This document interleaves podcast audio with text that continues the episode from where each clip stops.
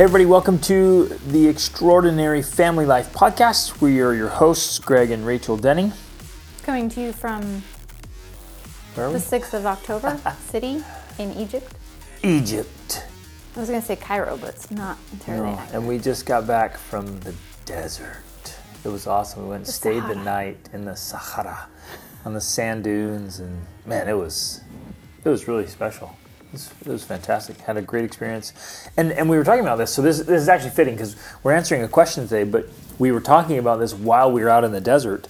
Because when you go to a place like that, that it's so unique. We went into this some national park. I think it's called area. El Rayan Wadi Something.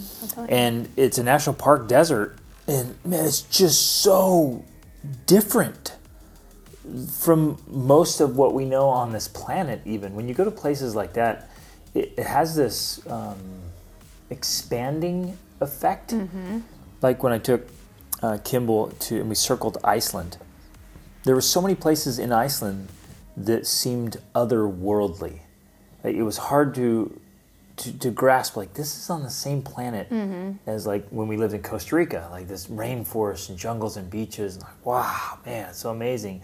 Or you know the Rocky Mountains. But then then to go experience something like these these volcano lava fields, like as far as you can see in any direction, just just absolutely barren. Or mm-hmm. in this case, in the desert here, it was just sand, sand as far as you could see, mm-hmm. just flat. sand. it was crazy, and and such a different environment. And what it does is it just it expands your reality, it exposes Well, you to new things. Right. The way that I have begun to think of it, and I remember feeling this happening to me in my brain when we began traveling in 2007. I mean, you know, this is 15, 16 years ago. But I remembered, and, and what I got was this image, this visual of this map. Say you have a map of existence or map of the world or whatever, and your current reality is it's in color you know it's full color and it's detailed but surrounding it is essentially blackness. It's dark. You don't know what it is. And you don't realize that at the time. When you're living in your life you think oh i've got a map of the world and it's full color and it's useful and helpful and you know it's got everything i need. But then you start to travel and it was suddenly like this entire area of darkness was being and I, I i don't know why i picture it with like a watercolor like this watercolor brush that's like filling it in and filling in the color that was not there and now you have this new entire area that's filled in that was previously dark and that's what i feel like happens like you you go out into the world and you go and experience the world and all of these places that were in darkness now are being colored in and it's literally expanding your map of reality And it's colored in with sights and sounds and smells Yeah. and experiences and taste and people Right. and places Mm-hmm. and, and feelings where you go and you meet somebody really mm-hmm. special or you sit down and have a meal that you didn't know existed and you, you smell things or see things and they're not always they're not always glamorous. They're not Or always pleasant. beautiful or pleasant. Some of them are very very unpleasant and that is educational. It's important. It's just as important if not more so to have the deeply unpleasant experiences as it is to have the exhilarating Right. ones the Yes. blissful ones yeah and I think it's critically important that we are deliberate in expanding that. Otherwise, we remain in a small cage. And, Yeah. and that's a reference to something our daughter told us when we were talking about this topic. we were sitting so let's paint the picture for a second we we stayed in these it, it was called a glamp right that's glamorous camping and it was kind of a glamorous tent we've stayed in that had a bathroom in it. i mean you know it is luxury essentially but it is still kind of a tent in the desert. And behind the tents were was a big sand dune and they had sandboarding there so we spent lots of time sandboarding. The kids loved that and the sun was setting. It set behind the dunes, and then of course we're the temperature is perfect because Oh, it's it's- blazing hot in the day, and we that was part of the misery of it was being in the heat of the day. It was so hot we had to take a nap in our glamorous tents. um, but now the per- the temperature is perfect, and we're sitting on top of the dunes, Watching the sunset. watching the sunset, and just talking about 360 degree view. yeah of the desert Oh man. and just talking about life. I mean, it was fun to just have these conversations with our 17 year old and our 16 year old, and our 12 year old is kind of listening in, and then our 6 and 9 year old are just running around playing. But as we're sitting there talking, this, that's when our daughter told us about a reel she saw on Instagram. It was a it was a video she shot, and I don't I don't know anything about this, but basically it was that there was a a snake that had the potential Snake to owner. be very large. It was a pet snake. It had the potential to be huge. Well, let let me But- tell a story. Let me tell a story. The story is this woman had a pet snake and she took it to the vet, just, I don't know, to check in on it. And they said, Oh, the snake's healthy, but why is it so small? And she's like, Well, how big is this snake supposed to get? I don't know why it's small. And they're like, Well, it's supposed to get this large, like significantly larger. And, and they, so basically they said, Well, what size container do you have it in? And she told them the size of the container. And they're like, Oh, well, that's why it's that small. It has no reason to grow bigger because it's already too big for its container. And so the point of the reel and the point our daughter was making was if you always stay in a small container, you're never going to reach your potential. Like you you could grow larger. You could be bigger. But you won't do that if your container remains small. And and the most dangerous part of this is you don't know Right. when you're in a small container. Yes, exactly. It's not until you're exposed to bigger containers that you realize, oh, that was Yes, a small container. right. As long as you're in it, you're like, I'm good. This is my world. Mm-hmm. Well, this is my and- reality. And you think, I get it. And the, there's actually danger there too, because when you are in a small container, but you're big, we, we also refer to this as being the big fish in a small pond. When you're the big fish in a small pond, you think, I am dominating, I am, I am crushing life, right? but what you don't realize is that you're in a small pond.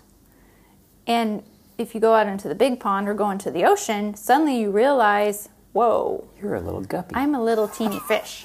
and a lot of us don't do that because we hate that feeling. We don't want to be the small fish So in a big pond or in the ocean. yeah. We And it makes want to be the big so- fish in a small pond, except the problem with that is you limit your growth. Going back to the other metaphor, you can't get any bigger because you're in a small container. So as we're hold on, I want to I want to expand on that a little bit because this applies ac- across every aspect of your life. If you go out running, and and you're the fastest one in your running group, you, it's not going to push you. If you go to the gym with some buddies and you're the strongest one, and you you know you work out with people that are about where you are or not as not as strong or stronger than you, if you uh, are reading books that just just right at where you know you're comfortable reading that level instead of really getting into those more difficult books or you try to have intellectual conversations with people who know less than you do. you know less than you do, right?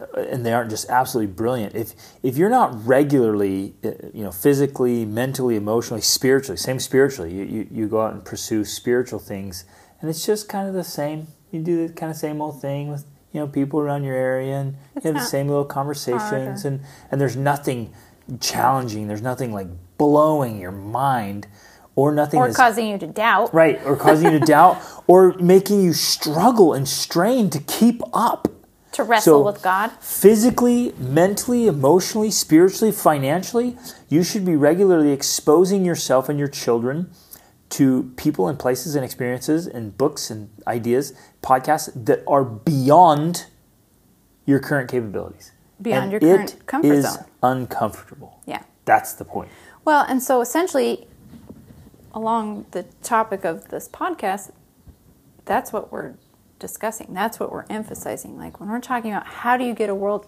class education yourself, how do you help your children get a world class education, that I would say is the framework we're operating from. is that ultimately we're trying to help ourselves and our children grow larger than their current um, containers grow larger than their current pond you know to become to, to be willing to put themselves out there and be the small fish in a big pond so that they can keep growing because as long as we remain in our comfort zones in those smaller containers we're limiting our own potential so our job as parents is to and this is what we do on a regular basis is think okay how can we expose ourselves and our children to bigger containers, to, to bigger ideas, so that we are challenged, we're made uncomfortable, so that we can grow, so that we can realize where our deficiencies are, where the gaps are in our in our development, our growth, our understanding, our education. Because really, the process of education, we were kind of were t- talking about it before. It's an ongoing process. It's never finished. We always say there's never a graduation from education. It is ongoing there's always going to be gaps. There's always going to be things you don't know. And so the process of education is essentially identifying and filling in those gaps. It, well, and exposing yourself to new things so you see the gaps. Right. Because so it's easy. It's easy to get thinking like, no, I, I'm, I can't see any gaps around here. That's yeah. because you're not exposing yourself to outside things. Right. So go out and get some exposure, and like you'll come back with like, okay, I'm mostly gaps. Yeah, exactly. you're like, and that's how I'm we, almost all gaps. I know it's so true, and that's that's why we love travel because every single time we do it, we go out there and I feel like I know nothing about the world. Like, I didn't even know that this entire group of people existed and they have a whole history that I know nothing about. And that happens everywhere we go, you know, where you are just introduced to ideas, peoples, cultures, histories you know nothing of. And suddenly you feel like, yeah, I mostly gaps, I know nothing, right? But that's the point. Yeah. That really is the point. That when you can continually get out there and be exposed to things you didn't know anything about, to realize, wow, I have so much to learn. That's the process. That's the state you want to be in. Right. And and I'm gonna like go to a kind of a spiritual perspective here. If your desire is to be more godlike, God knows everything and understands everything and as you as you want to rise and be your very best self, you want to understand as much as you possibly can. You you could spend your entire life in one tiny little field of expertise to get all your doctorate level studies in that one thing. And you still wouldn't comprehend that one thing. You spent your whole life doing it. So there's there's more than we could ever learn, but you're attempting on a daily basis to learn more, expose more, see more, even from understanding the, the homeless community and and the drug problems and addiction problems to geography and astronomy and psychology and I mean all of it, the whole thing, mm-hmm. I mean, history of, of mankind and then animals and plants and the world. You you might want to study all of it, the biology and chemistry, like whatever fascinates you, chase those things, but we have to keep exposing ourselves both in breadth and in depth. And then finding gaps and filling them in. And you'll go along sometimes and you get you get learning things and you'll have these I don't know, these little air, moments of arrogance where you'll meet somebody and they're like, Oh, I've never heard of that and you're like and then they say something you're like, Oh, I've never heard of that. Yeah, exactly. like, oh, okay. It, it, reminds me of what Emerson said. He said, Every single person, every man is my superior in some way, and uh, in that way I can learn from that person, right? every person. So they're going to know something you know nothing about. Mm-hmm. And so every interaction, every time you go out, every, every time you go anywhere, if you're if you're cognizant, if you're alert, if you're aware, there's something to learn every single day, mm-hmm. easily, mm-hmm. easily. And we're going to walk through like this formula. I actually came up with a really great acronym, probably 15 years ago. I forgot it now but I remember some of the elements. I have, to, I have really to, look great. it up. No, I did a full training for it. It's still in our courses and I did. I went around. I was speaking at educational conferences, and I used this acronym because there's there's these pieces that incorporate education. Our our temptation is to think immediately when we think of getting a world class education is think intellectual intelligence, like academic. Academic, right? Yeah. So if if you want to get a great education, it's academic. But there's way more than just academic education. We are 100% in favor of phenomenal academic education. It's, it's an important part of brain development. But we are grossly short sighted, all of us, if we think that academic education is education and the basis of all education. Right. And so, as we're addressing this problem of how to help our kids get a world class education, and this we're talking to a general audience, not just to homeschoolers, we're talking to all people. Um, one of the first things we have to do, one of the first things we did was actually to define exactly what that means. Because there, there are a lot of different definitions, and until you actually get clear about what your definition means of a world class education, because our default is to think, oh, that means good grades and good schools, and you know, that can be the default thinking in that. But well, especially if you're like, if you want advanced education, the, the immediate thought is, right. okay, master's degree, then probably a doctorate degree. Right. I mean, it, it, just means more university is what the general thinking is. Yes, but which it could so be that. Much it could definitely that. be that. And for some people, it will be that. But I think. But even that, if, if you only did that, if you only went through and like, okay, I have a doctorate, I have two doctorates and a master's degree, that's still only in one section. It's only one aspect. So, it, according to my definition, mm-hmm. it wouldn't be world class. Yes. Because world class has to be more comprehensive. And unfortunately, it, from our perspective, too many people end up getting those higher degrees, but are underdeveloped in many critical areas. That's why educated. Yeah, that's why they can be highly educated in this one area or you know this this area of study and yet still have terrible relationships or poor mental health or poor physical health. Like there's still a lot of underdevelopment that they have because of the focus on the academics of this of education, right? And so for us the definition was not purely academic. It includes academic, but for us the the full greatness of world-class edu- world-class education is holistic it includes kind of all the things you're already well, talking about mental, emotional, spiritual, and physical, let, social. I want to refer to them as as an intelligence, as an education. So there is a social intelligence or a social education. Mm-hmm. There's an emotional intelligence or education. There's a spiritual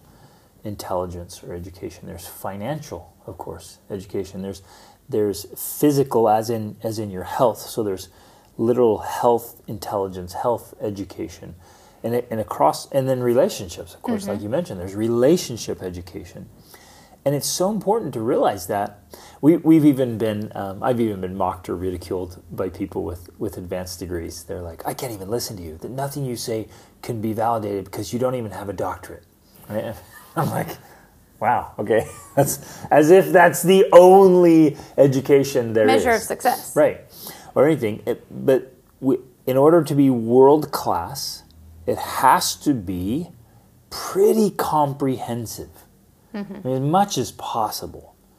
You you got to be working on all of those levels of education and understanding. You got to understand yourself. You got to understand the sexes. You got to understand humanity. You got to understand relationships, and psych- your mental psychology. and emotional health and yes. well-being. Oh my goodness, that was huge, and it's always been relevant, but it's particularly relevant right now because of well, tons of things, including social media and the internet and, and use of time, all that stuff. But even productivity education. Some people can be super intelligent and completely unable to get anything done because mm-hmm. they don't have education and intelligence in productivity. Mm-hmm. So it's it's all of these things from almost every aspect of life. Right. Now, of course, people are going to be saying, well, you can't study everything. You can't learn everything there is to know about everything. And that's true, you can't.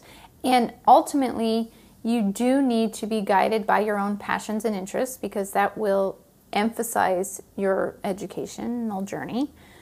Um, but the reality is, if more of us spent more time mastering at least, I would say, 80% of the basics in all of these areas, our lives would be significantly better. Huge. If you could get 80% of the basics of relationships, like understanding how they work and how to make them healthy and strong, that would change your life. Same with finances, same with mental health, same with physical health, same with um, what did I miss? You know? spirituality Yeah. and finances. The cool thing is they all have crossover too. Yes. So as I dive deep and I'm trying to understand um, spirituality, it actually has a major positive effect on my relationships and my emotional health, even my physical health. Mm-hmm. Right. And, and so there's that crossover. So as you start studying one, it benefits the others and vice versa. But I think what happens for too many people is they, they dive in deep to whatever it is they want to be their specialty to the neglect of all these other things. And so that's where we see, you know, in the extreme cases of people with doctorates who have crappy relationships, it's because they've sacrificed everything else for that that academic achievement, essentially. And if they would just take that the aspect, the, principles and practices that brought them success in that thing, and apply those to other areas, mm-hmm. it, would- it would be so transformative. Right. If they would study relationships like they've studied their their topic of choice, right, it, it would have a major positive effect. So, and that's the point. This is what we're trying to say here: is as you're pursuing a world class education, Or It- helping your children. or helping your kids one. do it. Well, and I'll, I'll pause here for a second to say there's no way in the world that you're going to be as effective in helping your kids gain, a world class education if you are not pursuing one vigorously. Yes, You actively. have to be actively earning it right in front of them, alongside of them, and then they'll they'll join in and be like, okay, let's let's get this done. But if you dare say things like, "Well, I got my education," they're gonna look at you and be like, "Okay, well, I'm I'm done then." It's, Right. I can't wait till. I'm done Yeah, exactly. So getting mine. don't openly or inadvertently teach a graduation from education. There's just no such thing.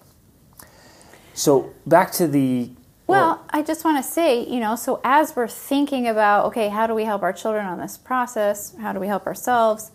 One of the things I know for me personally, I had to do was redefine that definition, which took some of the emphasis off the academics because I know that that's our temptation. I know that a lot of parents are wanting to focus on that. The grades are all important, the school that they get into is all important. But what we see more often than not is as a result, parents come to us with kids who are getting good grades or doing well academically, but are depressed or considering suicide or don't have any friends or being bullied or all of these other things.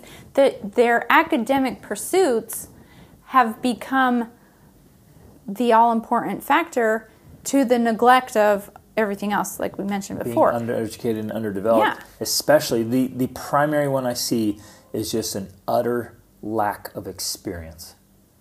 yes. They just Well- lack experience. And experience is in itself an education. Exactly. And an intelligence. I would say they lack experience, and I would say the other thing they're hugely lacking is a, is positive habits. Yep, true. It's like parents are telling their kids get good grades. That's all that that's all that matters. And so as a result, their kids are not sleeping, they're staying up late, they're getting up early, they're not eating, they're living on Mountain Dew and Cheetos, and the parents are like, "Well, as long as you're getting good grades, that what that's what matters." And that's just not true. That is where too many people are failing because they're not recognizing the critical importance of positive life habits that lead to long-term success and happiness. Well, it's easy not to categorize those things as education. Right. So if we're pursuing education, you, rarely, if ever, do habits come up. Exactly.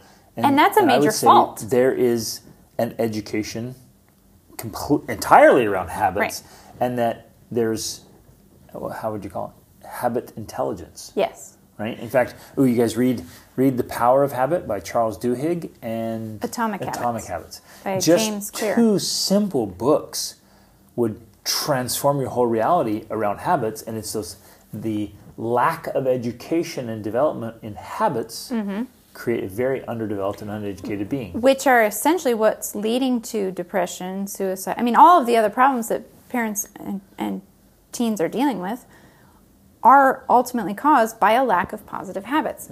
That is the very reason we created our Habits for a Successful Life class that's for our own teenagers and for the other teenagers that join in. But I mean, that was the point. That was the thing we were seeing that was missing so much from the education system, homeschooling included, was there was no talk about positive habits, which ultimately become the foundation for living a happy For life. your entire life, Yeah. in spite of any other education you might have. Exactly. Right. Yeah. So that's a huge piece when you're talking about a world-class education is you have to put that in place. The habits, the positive habits. Man, so we've already covered so much. If you're not feeling overwhelmed right now already, then We never said you're this was going to be easy. okay. So this this is a lifelong pursuit, and it's it is huge. So just buckle up, Buttercup. Like I, remember early on going through this journey, Rachel and I together, and we were already reading voraciously even before we met each other, and our whole our whole relationship was built on books. Um, we uh, our very first date, I was like, "Hey, what are you reading?" And let's discuss it. That's the only reason I got a second date, actually. Because she was reading a very challenging scholarly book. I was like, dang, that's sexy. and so we we were talking that, right? Talking about that. And that that literally led to a second date. And then mm-hmm. we've built our whole relationship on, on reading. And then, of course, we've we've traveled all over the globe and, and had the experiential education. We've just been pursuing this for a long time. And I remember feeling very overwhelmed by it. And then at one point, I, I don't know what happened. I just kind of flipped the switch and like, okay, yeah, there's a gigantic list of books and a gigantic, in fact, never ending. There's a never ending list of books and a never ending list of experiences and places to go. And, and somehow I just settled in my mind, like, okay, let's just start checking off the list. Right. Let's go. It's just like, okay, that's how we're going to spend the rest of our life. Yeah. We know what we're going to do now for we the are rest gonna, of our life. yes, our entire mortal existence will be working on our life list of experiences, places, things, acquisitions, acquirements, achievements. Like we're just going to go through and a never-ending list of books. Mm-hmm. And so instead of being overwhelmed by it, like sweet. Okay, what's next? This is Well, exciting. it becomes yeah, it becomes exciting and and purposeful. Yeah. It's like you you have a purpose. It's a noble aim. Yeah. So we have lists. Rachel created a list. I created a list. Uh, you guys can get our book lists. They're both on our Instagram pages. So Rachel's Extraordinary Family Life. Mine's Greg.Denning. No, my Instagram is World School Family. Oh, World School Family. Sorry, World School Family. And they're on our web pages. I mean, you can get the list, and the lists are free. So here's here's how I'd recommend as far as books go. And well, should we, let's go with books right now. Yeah. Let's talk about books. Because obviously, part of a world class education includes massive amounts of exposure to literature. and you you get to be taught by some of the most brilliant men and women who have ever lived. Yes. And they lived Even if you disagree with them, they're still brilliant And you have should. something to teach you. Yes, you should read from the, the other side and the things you disagree Yes. with. You, you got to keep reading. Okay, that was one of the things early on. I'm like, this guy's full of crap, or this chapter's garbage, and I would mm-hmm. stop reading. But no, now, because uh, I guess early on, I ignorantly was reading things in the pursuit of things I agreed with. I was, and I didn't know this cognitively. I was just like, oh, I'm going to read this if I agree with bias. it. And then I was like, wait a minute, I don't. So I, it, it was blind, and I was reading for things that I wanted to believe or agree with, and, That and you have to move- supported your yeah, own worldview. my own, which was obviously tiny, Mm-hmm. and so now I've moved way past that, and you're like, okay, let's let's hear what's being said, especially if it's great class. There's no re- reason to read garbage. If it's just just trash and it's coming from ignorant place, what it, you don't need to read it. There's too many great books in the world, more than you can read in a whole lifetime. And controversial read still. Garbage. so read the great classics, right? And the great classics are the things that are predominantly timeless, and they teach um, principles. Again, I'm going to use the word timeless. Timeless principles and practices about humanity, about society. If if what's being taught, whether it's fiction or nonfiction, is true for human beings, whether it was you know two thousand years ago, three hundred years ago, or tomorrow, it's a classic. Right. It's great, and it's helping you become a better human and understand your fellow humans better. That's a great classic. Now, some people have. I'm only bringing up things that have actually been, you know, addressed. People have said things to me like, "Well, you know, the great classics, they're just written by old white men in the patriarchy."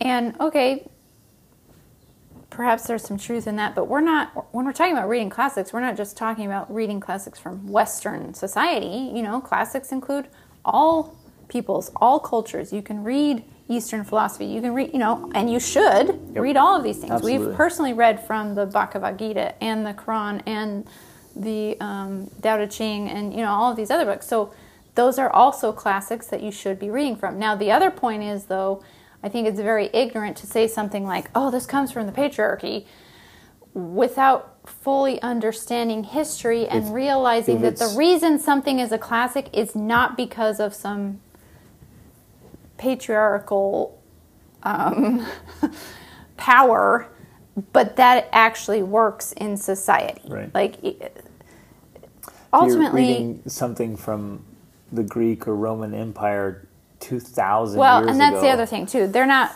white people; they are a different race. You know, it's not. Um, yeah. Anyways, there's just a lot there. I'm not even going to go there, but but you have to expand your understanding to realize that you know sometimes statements like that are not accurate or and can be ignorant because you don't have enough of a broad understanding of the history of the world and how things have played out and why things become classics, right?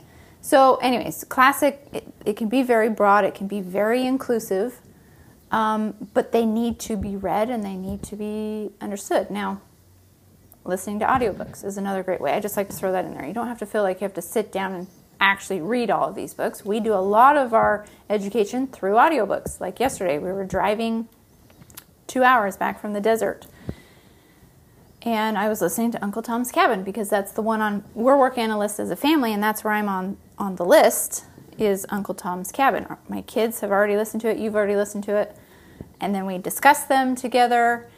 But you know that's part of how we're doing it. We're all listening to audiobooks on a list, so it's not just reading from physical books, although that's also awesome. But- And I would say there's there's power in, in doing both, so I'd, I'd actually recommend that you do both. It's interesting Yeah. to me when I first started listening to audiobooks, it was hard. It, it's actual skill you have to develop to be able to focus and, and be able to mm-hmm. listen to a book. And then you can listen to it faster speeds without losing comprehension. Mm-hmm. So develop the skill to listen to audiobooks. Because then you get to listen while um, our our kids love to listen to audiobooks while they're doing their chores, while they're coloring or working on crafts or working on other projects, building things. So they're getting so all of this is part of the key. They are getting their education while they're doing other things that they like to do. So they're actually developing their brains in multiple ways because, you know, like our daughter, she loves to color while she's listening to audiobooks or do cross stitch. Um, our son loves to build or do woodworking or any of them when they're wa- and anytime I ask them to wash the dishes or do anything like that, they get out their audiobook and they listen to audiobooks while they're doing those things. So it, we've cultivated just a way of being in our family of, of learning and reading and listening to audiobooks. And man, that is powerhouse. So our kids, they are just pounding great books all the time, so fast.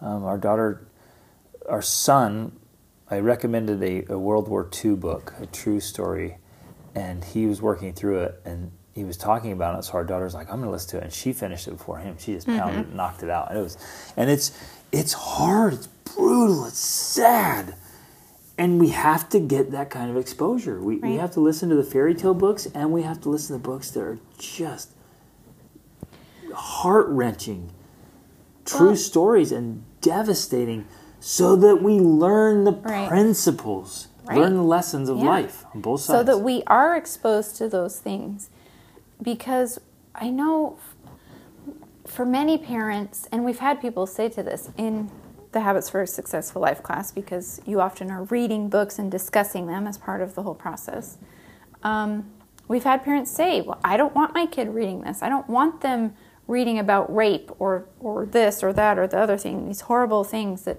make me feel icky and like I get that. I get where you might feel that or, or want that for your kids to protect them in that way. But honestly, when we do that, we're actually doing them a disservice. When Meaning, we try on, to when we protect them or shelter them shelter from them, it. when Yeah. we try to shelter our children from the world and its atrocities, we're not keeping them safe. We're actually keeping them naive. which is the and greatest danger. is yeah being naive is more dangerous than it's not safe. Being naive is actually the worst situation you could be in. The last thing you want is for your children to be naive because that puts them in a position of danger. And we're speaking firsthand experience actually because that was kind of an approach we took with our oldest and it actually led to trouble. I'm not going to go into it because of you know the privacy of our, our family but it led to problems because we had this worldview at the time that the world is a safe place and, you know, we're not going to expose you to the bad things of the world because we're going to believe in the goodness of the world. And that actually put them in a position of naivete that led to horrible things, horrible atrocities, because of their own inexperience and exposure to the world. So you are actually damaging or, or putting your, your kids in a position to be damaged by not helping them know about what the world is really like. Now that doesn't mean it we can't them easy prey. it does. It makes them easy prey. That doesn't mean we don't work to make the world a better place. We should, and I believe in that. But the truth is, the reality is that the history of the world has been one of atrocities.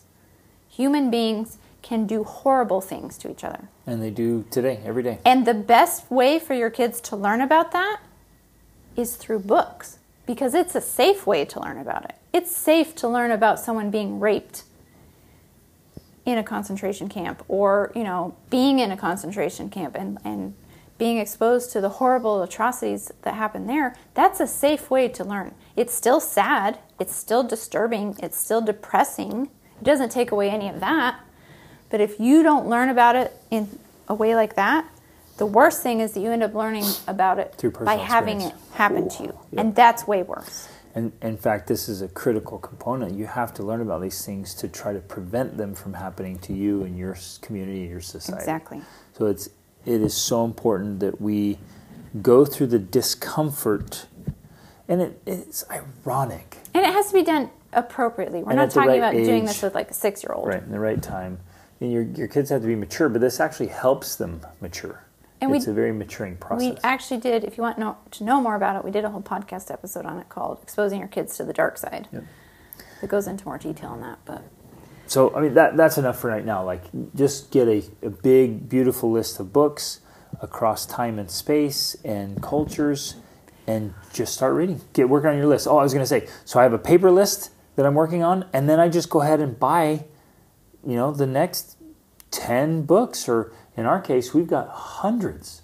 well, not currently with us in Egypt. Oh, they're not but with us here, but we have we have 700 audiobooks that we've purchased, and we have like 2,500 nice books. Sitting in storage, In waiting storage. to move to Portugal. Yeah, and and so we have plenty of books that we've read and plenty to read. So invest in your library, and if you say you can't afford it, You get what you pay for in your education.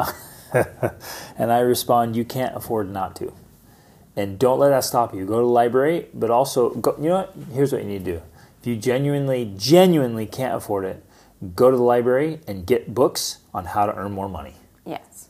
Get, develop and cultivate your financial intelligence so you have all the money you ever want to buy all the books you ever need. I did want to say one other thing um, related to Francis Bacon. because I know for some people, not everyone, but for some people, one of the reasons that they don't want to expose themselves or their children to ideas or experiences or whatever, fill in the blank, is because they're afraid of what that could result in. And I know specifically that this happens with a lot of um, a lot of people who are religious. You know, they're strongly religious, and they're concerned that if they allow their children to be exposed to ideas outside of their religion, that it's going to result in them not believing in the religion, throwing it off, and embracing something against their their beliefs. And while I fully recognize that that is a possibility, I believe that it's actually the only way to have true strength and true faith. Yep. And so Otherwise, you have a very narrow-minded, naive faith. hollow, weak faith. Exactly. And and many people fall away from faith because there's no foundation. There's no substance. It's based on on um, yeah, it's based it's like a straw man argument. And so it's based on something that's not solid because the questions come up and there's no answers. And so as a result they're like, "Oh, well, like must not be true then. I'm going to go figure out something else." And so what I meant was referring to with Francis Francis Bacon is he has a quote that he says, if you study basically he was talking about like if you start studying philosophy and philosophy ultimately is like one of the most challenging things to study and as you study because it makes you question reality and, and you question everything question everything. so he says if you go if you study philosophy halfway you lose your faith and if you keep going and go full circle it brings you back to god Yeah. So, you know, and we're pa- paraphrasing, we don't have it exactly, but basically, you know, if you study a little bit of philosophy, it takes you away from God. But if you keep studying philosophy, it brings you back. And I think that that's what has to happen. Ultimately, if we're talking about this world class, holistic type education, you have to be willing to ask the hard questions. You have to be willing to study the challenging, uncomfortable doctrines. You know, you have to be willing to go there. But the problem with too many people is one, they avoid it, they don't go there at all. So then their faith remains weak and unfounded.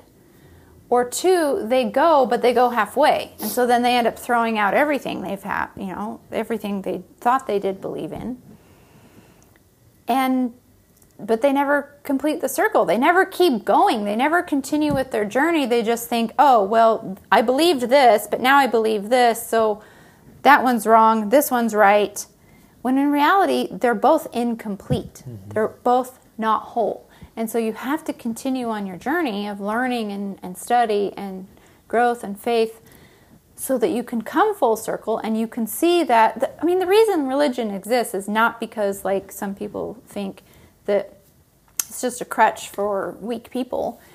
Religion exists because it is founded on truths that are not just religious based You- they're psychologically sound. They're philosophically sound. They're biologically sound. I mean, there's there's this congruence of truth that exists that religion helps to perpetuate, and that's you know that's the role religions have taken is to say, oh, these are the things that work with humanity. We're going to build a structure around here to support these things because they're a good thing for humanity. It's a positive thing if we don't kill each other. It's a positive thing if we don't lie. It's you know all of these things help us out ultimately in our interactions as human beings.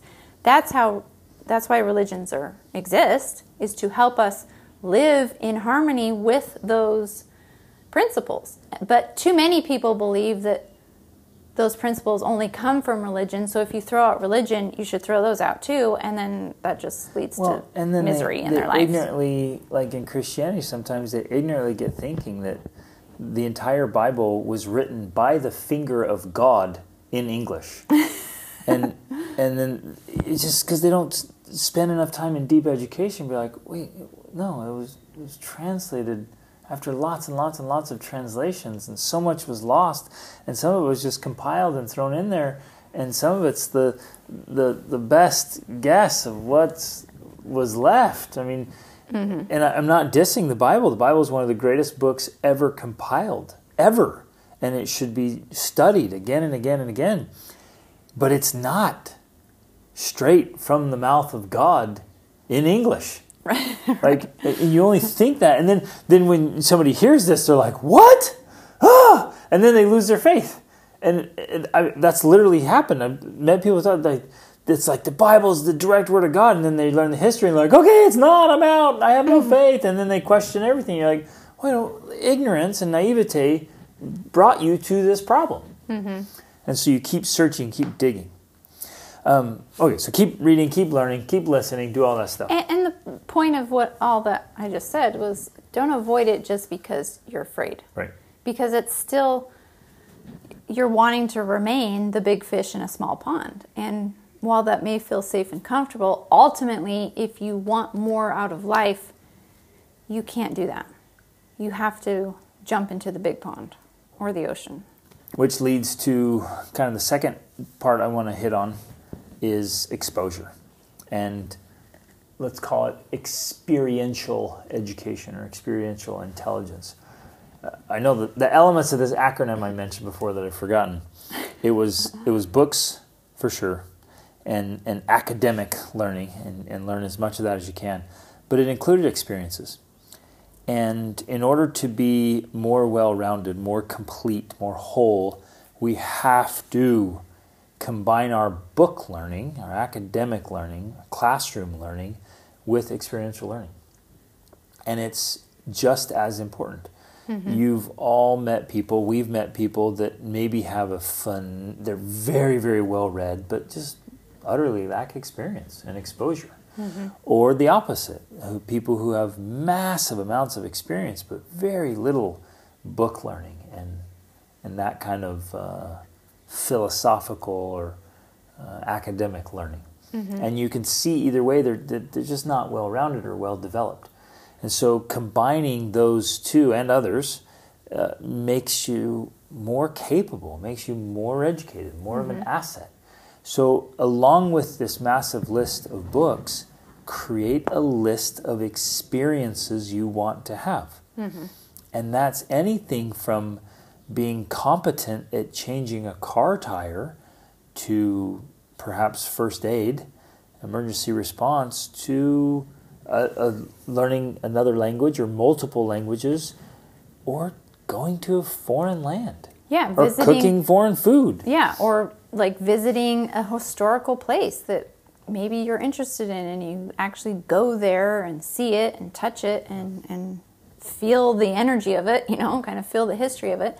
Like all of that is part of that experiential learning, and and you really have to find a balance well, I would say a balance, but I, what I mean is you need to kind of alternate these types of learning. At least that's or the combine approach. them. Well, combine them, but sometimes it is an an um, it's an oscillation, maybe. Yeah, I would say sometimes it's that way. And I'm just specifically thinking about the past six months of our life because, well, even the past year. So within the past year, first of all, we were at our home base in Georgia, and our children spent a lot of time doing academic learning. They're taking online classes, so it's at home, you know, but they're doing their online classes and they're doing their instrument practice and their language practice, and they're doing they all that. They were going to gymnastics, Krav Maga. That too. Well, the, and that includes all kinds of classes. That is a type of experiential learning, yeah. like you know, in the local area, you're doing that. But then we left our house in Georgia. We moved out of it so we could move to Portugal. But before we get there, which is later this week, we finally get to Portugal. The last six months, we've been traveling full time. Now, it did include academic learning because they have online classes, so we were able to take their devices with them and they were able to continue learning. But because of the nature of travel, that sometimes got neglected for the sake of experiential learning. So, you know, we would go to we went to Ephesus, which is the ancient city where Paul lived and, and wrote letters to. And we went to Pamukkale, which is a big place. You know, Cleopatra went there, and it has these big calcium deposits in Turkey.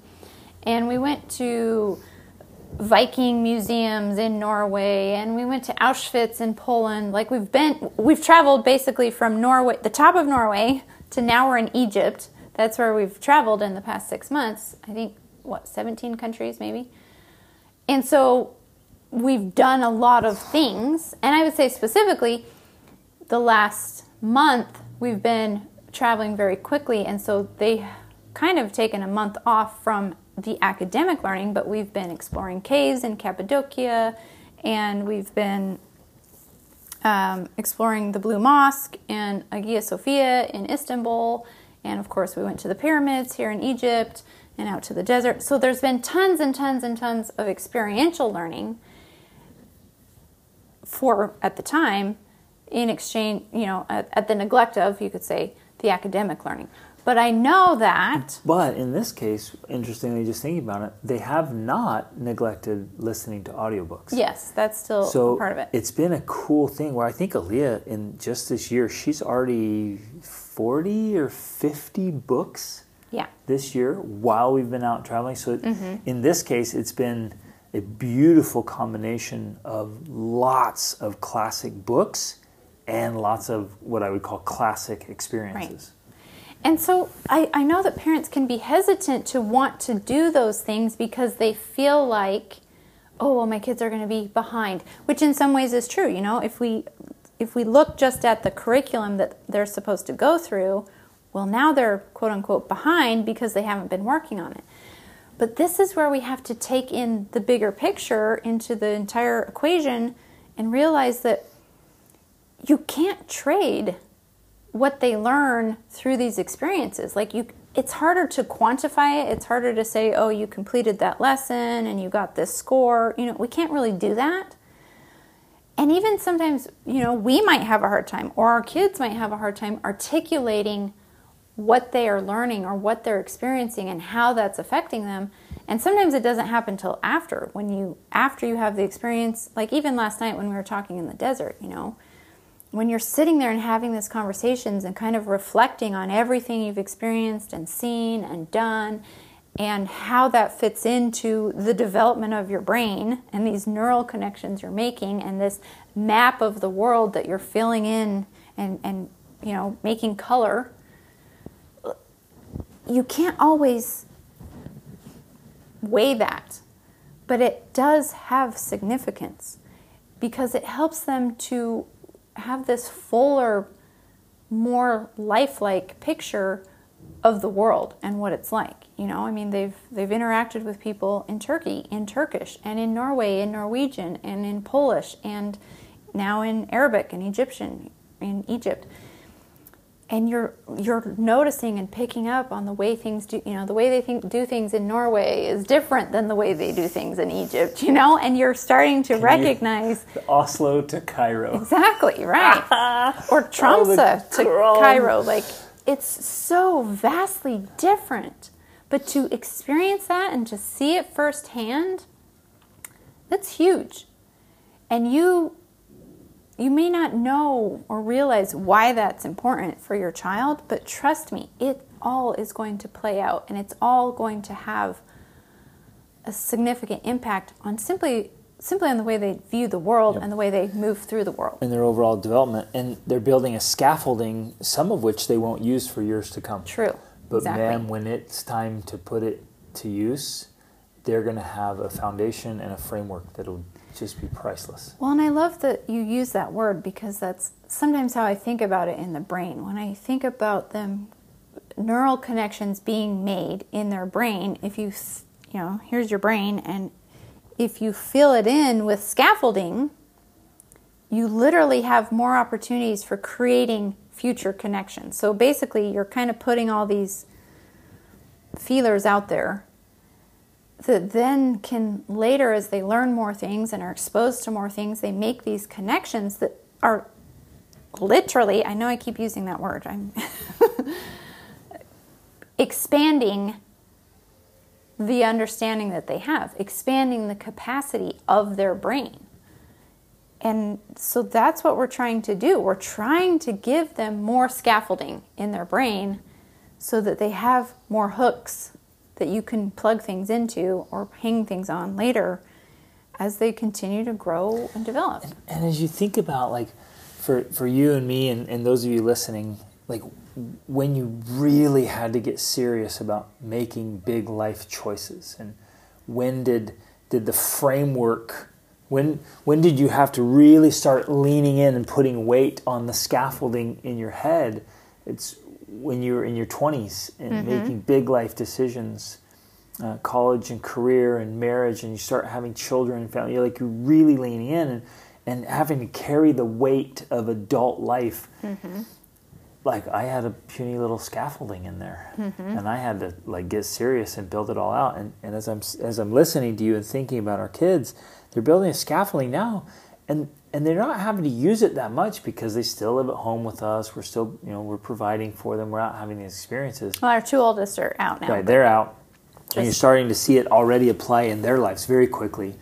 But the the scaffolding that, that is being built now, it's all, it's, in a sense, a little bit dormant, mm-hmm. and, and it'll be waiting. And I, I just know like all of these experiences and all of these books, when they have to start putting weight on that foundation or on that scaffolding, and start building it out, it's going to make a massive, massive positive difference.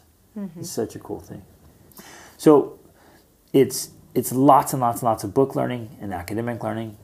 It's lots of experiential learning. And then it's getting mentors and coaches and tutors, bringing people in who have who've spent their lives, sometimes their entire lives gaining a skill. Bring bring that in and make it part of the equation.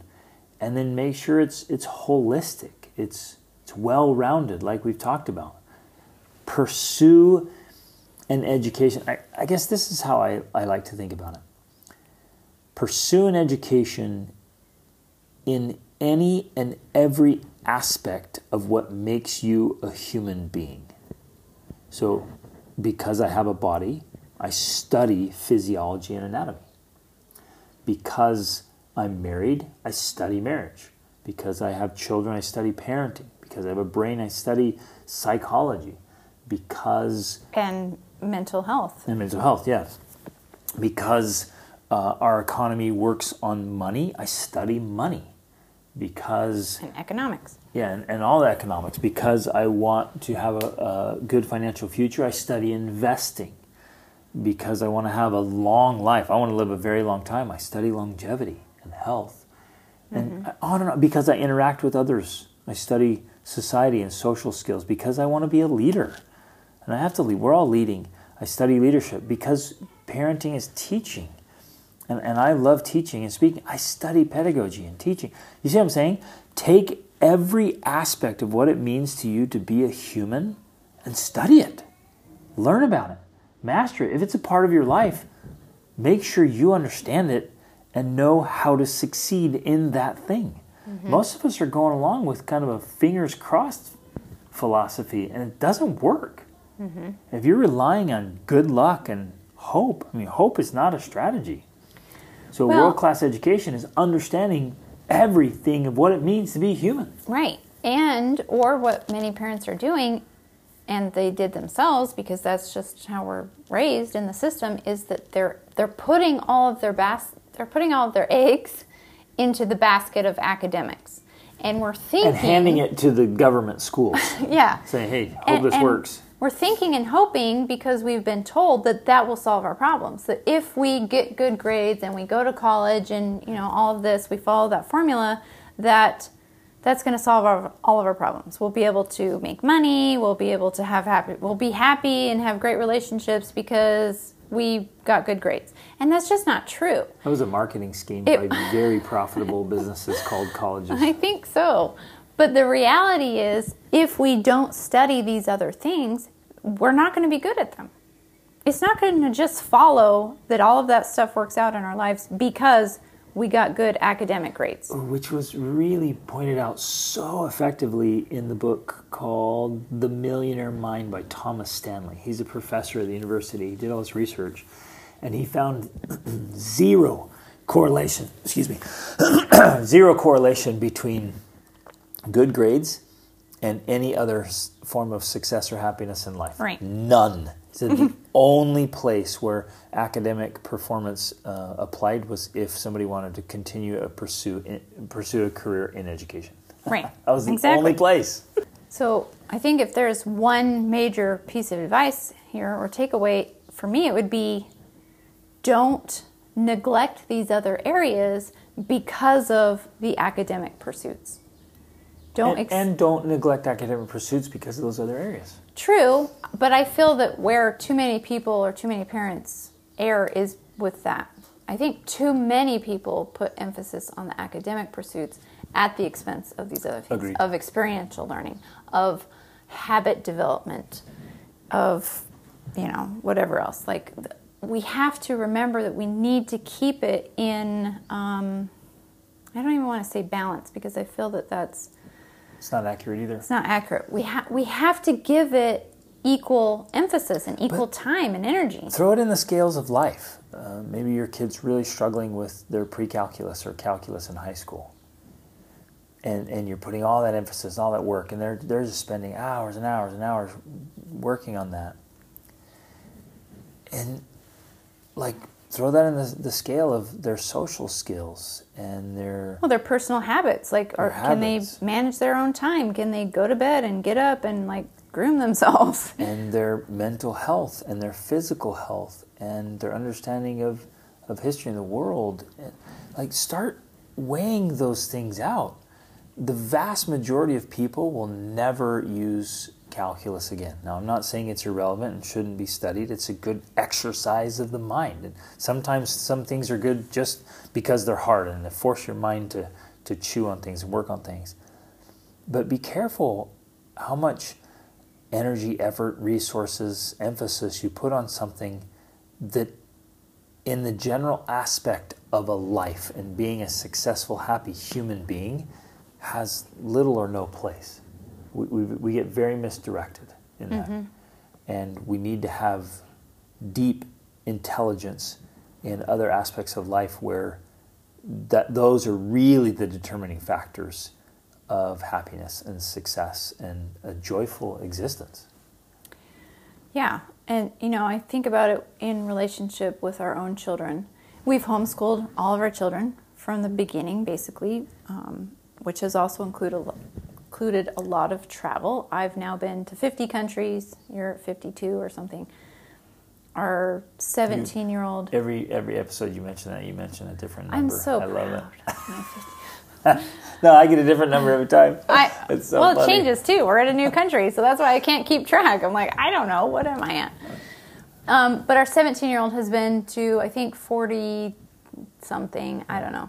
Point being is that throughout our un- very unique educational journey, there's been different things that have been learned along with the academics, right? We're, we're including all of the experiential learning. We're, we are including a lot of the habit learning, right? Like we've, I know that we've been very deliberate about helping our children to develop positive habits that will help them over a lifetime. So I guess what I'm trying to say is that none of our children have officially graduated from high school. That wasn't something that we see we saw as necessary. If they need it when they go to college, we will finalize that process and do what we need to to make that happen. But currently in their journey, they've t- they've they're pursuing things that don't require that at this point. And but I know that you know, especially it's May right now. On Instagram, I see a lot of the graduation. You know, kids are graduating from school, and all of that's great. And I, you know, I don't discount that. That's important, and it's great to recognize achievement and all of that. But as I've thought about it with myself, and, and I don't feel that this is something I'm, I'm trying to justify. I'm not. I've just thought through it. Like I love to analyze it and think about it. Like why why do why do we have the approach we're taking, and why you know why are we not as worried about not as concerned about having a graduation for our kids? And I think one of the reasons is this viewpoint we have, of course, that there's never a graduation from education. Yeah, you can graduate from a, stage. You could graduate from the high school level of education, and that's great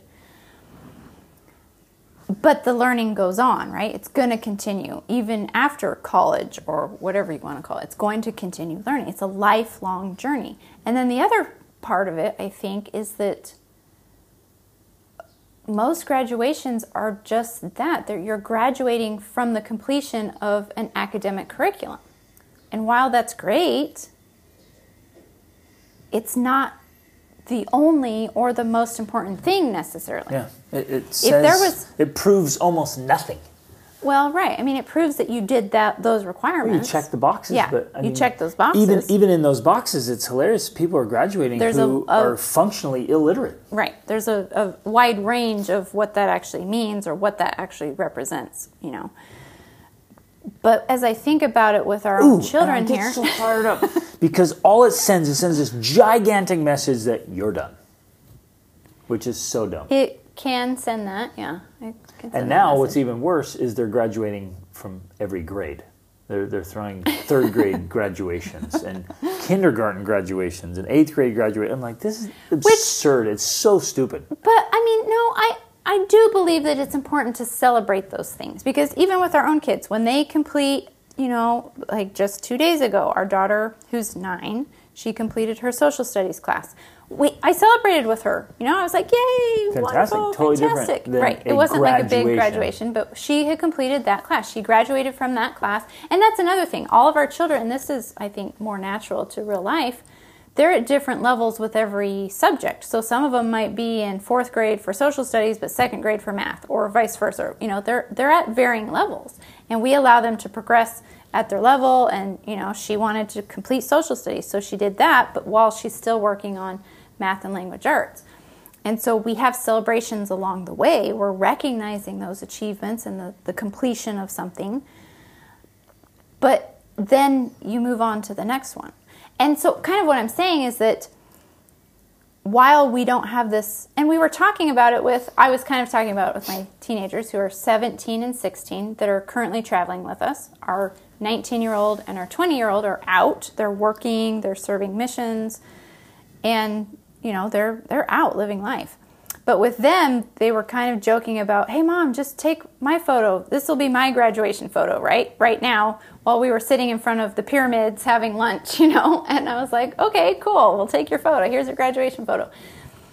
But we don't, we don't, uh, when I say we, I'm talking about us personally, don't have an official formal graduation because I feel that there's always more to be learned. Like even even if you had completed all of the coursework for a certain level, well, it's not done. You move on and there's another thing. And besides the fact that like I was saying, the graduation is emphasizing the academic completion of something, of a curriculum as opposed to everything else that can be learned, the habit development, the experience to geography and culture and religion and humanity. Like, none of that really has a place in a lot of school systems.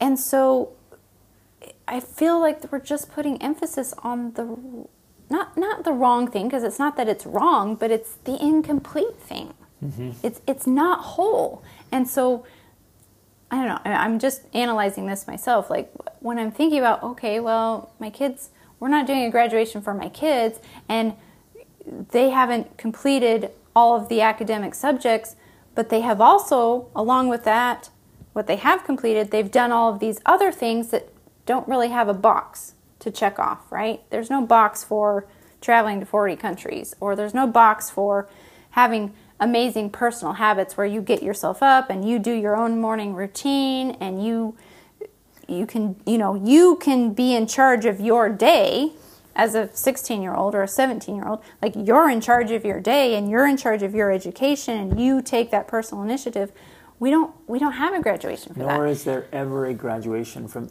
any of those things. Which I Right. think is my, my point. well that too because that becomes a lifelong process that you do forever and so it, this part of it is just this philosophy of like where's the education system failing? This is where i think it's failing. We're not including these aspects that i feel in many ways are more important but we don't have a way to recognize those or celebrate them which is something i'm constantly working on personally in our own life is like how do i recognize this? How do i celebrate these these amazing good things? You know even if there's not this official high school graduation from your academic subjects how do i celebrate all of the other good things that you're doing and that you've ach- that you have achieved Well, and you're still doing that very thing now with all the women and the moms in your your 28 day challenge group, which is phenomenal.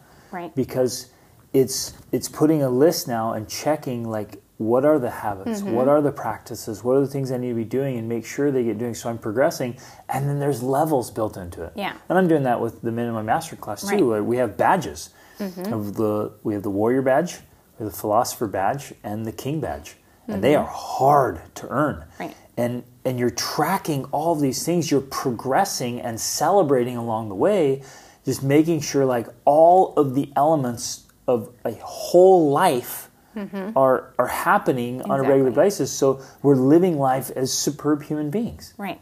Holistic, well rounded, instead of just you did your academic subjects and you graduated, good job. Right. Because that's and then not you the go only into thing life that and matters. just struggle and suffer and feel stuck and trapped and like, Exactly. why why does my life suck? And I, re- I remember specifically thinking this because our, our 19 year old son, he moved out, maybe it was three or four months ago now. We had been, he'd been traveling with us. We'd gone through 15 countries in Europe or something. And then we were, we were in Austria and he had just, he'd already planned that he was going to move on at that time. He was going to go back and do some work in the stunt industry in Atlanta. So he moved out. And I remember thinking at the time, because it's normal to go through this and think, oh gosh, well, he, you know, we've been traveling. He didn't actually officially finish his high school curriculum. He didn't actually officially graduate. Have I failed as a mother? You know, and you, you, you do this as a mom. You ask these questions. But then we went out to dinner with him. We took him out to dinner, like kind of a farewell dinner before he took his flight to, he was going to fly to Istanbul and then back to Atlanta by himself. And we had this conversation with him that literally I was in tears as we sat there. It was mostly him talking, actually, and we were listening. And I was crying because here was this kid who was, I think he was 18 at the time. It was before he turned 19, or he just turned 19. I don't remember. But um, here was this kid, and he was articulating things and talking about concepts and ideas and all of the things he'd learned and all of the books he'd read recently. Like I think he'd read 40 books at that point for the year, and and just on and on and sharing these complex, mature ideas that I thought, you know what? There's more to life than just the academics. And while there may be gaps, there's gaps in my own education. There's gaps in everyone's education, I think, with academic subjects. And but but there's too many people have gaps in more of the things that are more important because our current system focuses, including homeschooling, focuses so much on the academic side of things. And while, again, we're not throwing that out, we're not trying to say that that's not important. As I sat there, I thought, you know what? I'm fine with some of the gaps in the academic learning because he's learned these other things. Because of the character he has, you know, and the competencies he has in other areas that makes me think, okay, it's it's not just about that one thing. That's- it's the whole picture. That's a really great perspective as as though all of you are thinking about your own world class education, world class education for your kids. Kind of list out the the intelligences, the types of education there are, and see which one you, if you had to choose one to lag, or if you had to choose one to have more gaps, which one would it be? Mm-hmm. And as you think through that, you'll know where to put emphasis Yeah. like for me i definitely would not want any gaps in physical health and mental emotional health or spiritual health And if you have to Sorry, go ahead. those are again academic is so important to us the, the reading great books so incredibly important to us but if i had to order them and put them in a list of, of priorities actually academic would come below those mm-hmm. and so i'm willing to give more emphasis energy effort to emotional intelligence and mental health intelligence and physical health intelligence and spiritual intelligence and education to academic. So, so if there's some gaps in academic because we are focused on the others, those gaps can be filled along the way. But if there's gaps in mental emotional health or spiritual health because of academics, those gaps can be filled later, but man, they have unbelievable consequences, sometimes that ir- are irreparable. Right, exactly. And have a carryover, spillover effect into every other part of your life so that it's negatively impacting every other part of your life. And that was the one of the things I remember our son saying when we were sitting there. Because, you know, I mentioned to him, I'm like, oh, you know, you haven't graduated from high school. And he said something like, but I've learned the skills of like how to learn. So if I need to, say, take chemistry or physics, I can do that. I could easily complete the course in a few weeks or a couple months if I have to because I know how to learn. I've learned, how, to learn.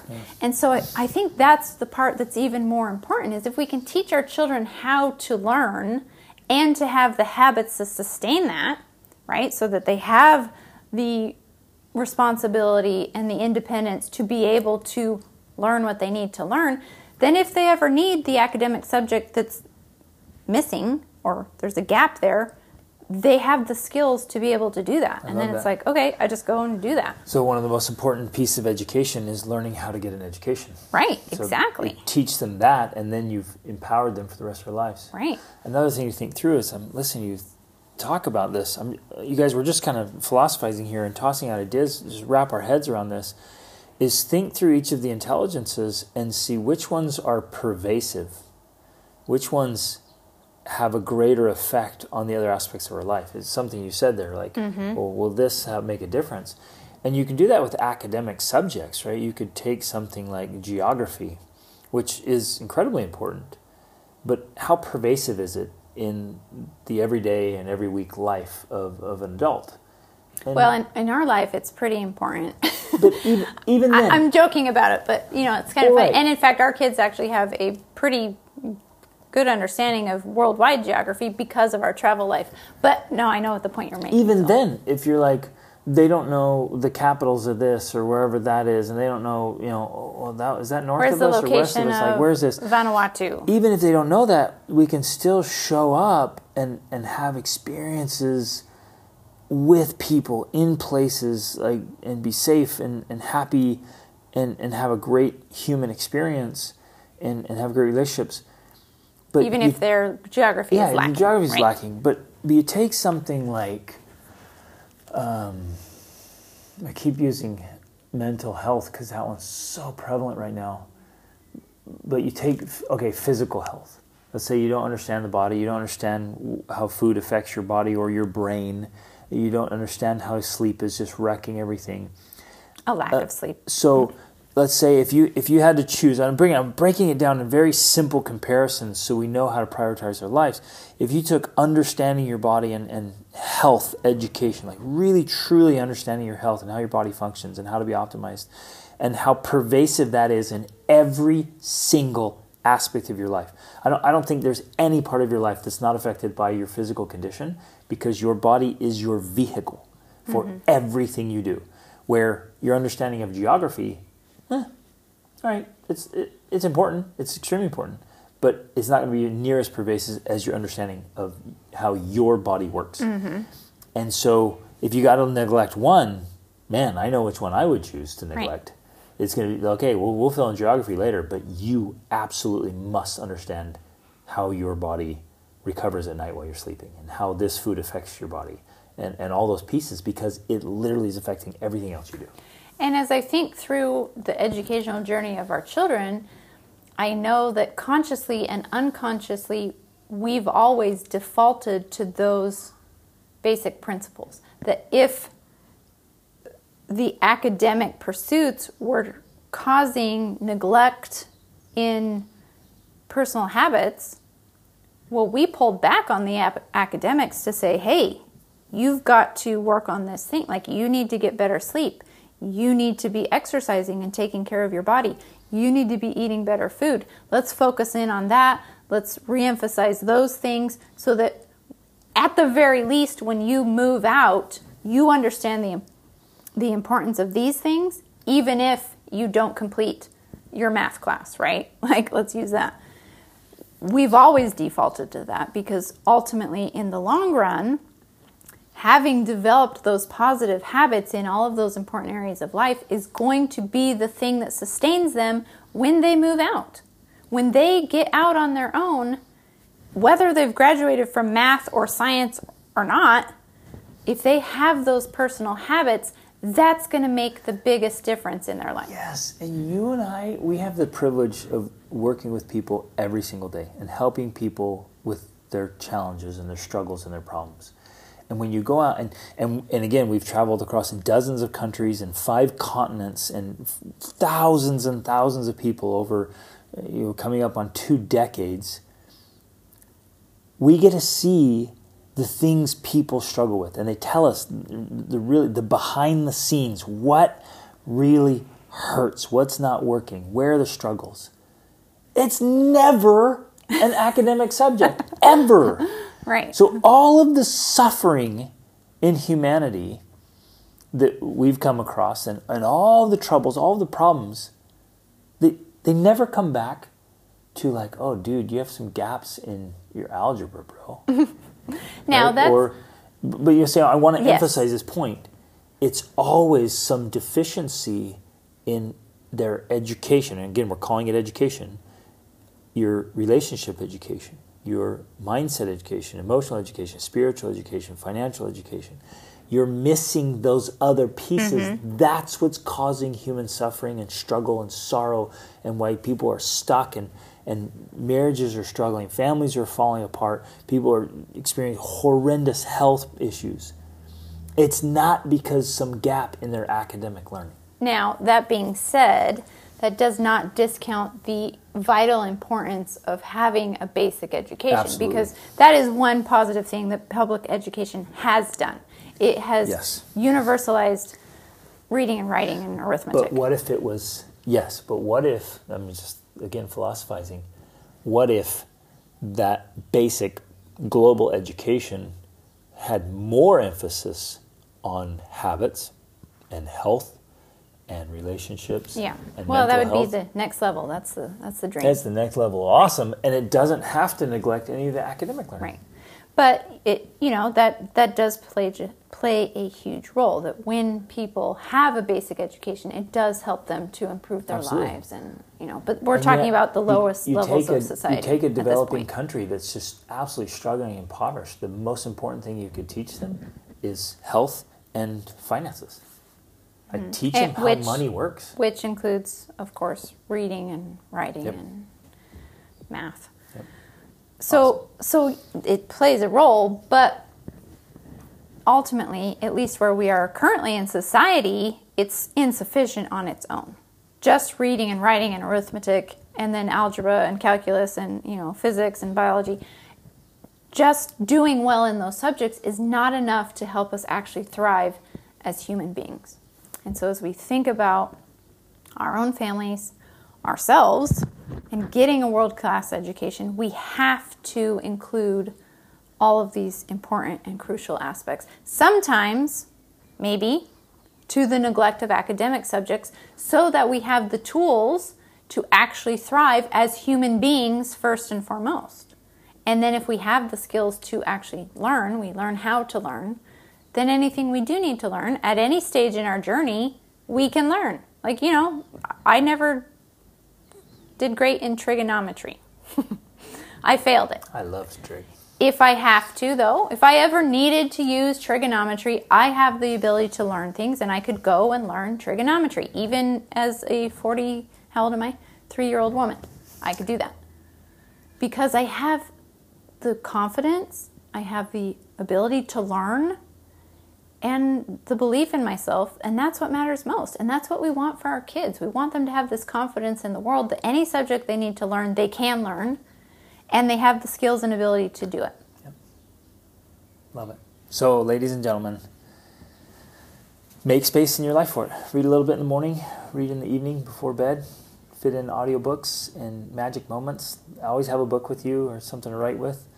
A little time here in the car while you're waiting at, at this place or that place. Instead of picking up your scrolling on. Instagram, Yeah, exactly.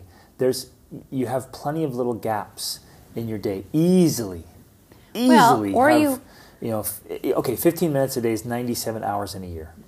Right? I know, I guarantee there's little 15 minutes here and there. So it, that's 97 hours of academic learning. except that nowadays people are filling those gaps with scrolling on their phones. That's what I'm That's what about. happens Right.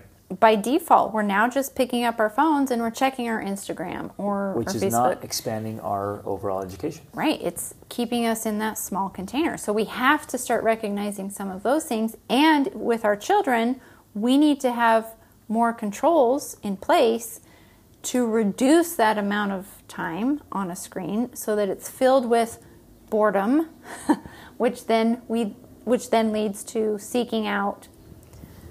Learning experiences. So the vast majority of you have 90 minutes in your day that's getting wasted or just misused.